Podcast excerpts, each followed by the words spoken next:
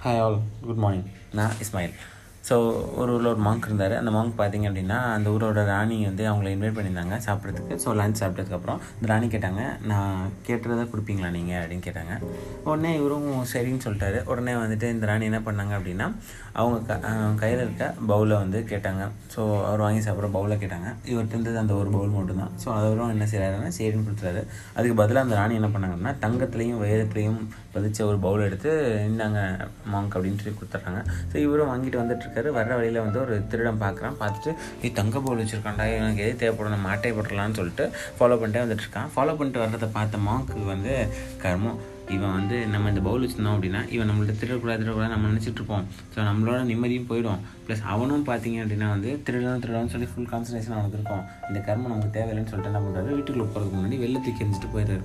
தூக்கி எரிஞ்சிட்டு போனோம்னா இவனுக்கு ஒரு ஷாக்கு என்னடா தங்க தங்கத்துலேயே இந்த பவுல் இருக்குது அந்த பவுலை தூக்கி போட்டுட்டு போகிறானே அப்போ ஏதோ ஒன்று வீட்டில் பயங்கரமாக வச்சிருப்பாப்லையோ.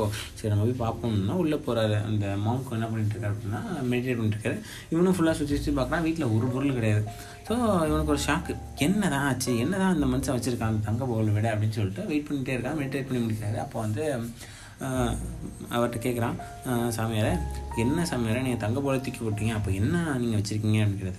இதெல்லாம் வந்து நார்மல் வெல்த்து எனக்கு இன்னர் பீஸ் இருக்குது அந்த இன்னர் பீஸ் போதும் எனக்கு. அதாவது மன நிம்மதி இருக்குது நூறு சதவீதம் நிம்மதி இருக்குது அது போதும் எனக்கு அப்படின்னு சொல்கிறார் ஸோ அப்போ எங்களுக்கும் கொடுங்க அப்படின்னு சொன்னதுக்கு நீ மெடிடேட் பண்ண உனக்கும் கிடைக்கும் அப்படின்றாரு. ஸோ மெடிடேஷன் அப்படின்றது ஒரு பயங்கரமான பயங்கரமான பயங்கரமான ஒரு சூப்பரான விஷயங்க. So you should be alone so ஏதோ ஒரு நேரத்தில் நீங்கள் தனிமையாக எந்த வேலையும் பார்க்காம இருந்துட்டே அப்படின்னா அது பேர் மெடிடேஷன்னு சொல்லலாம் நம்ம.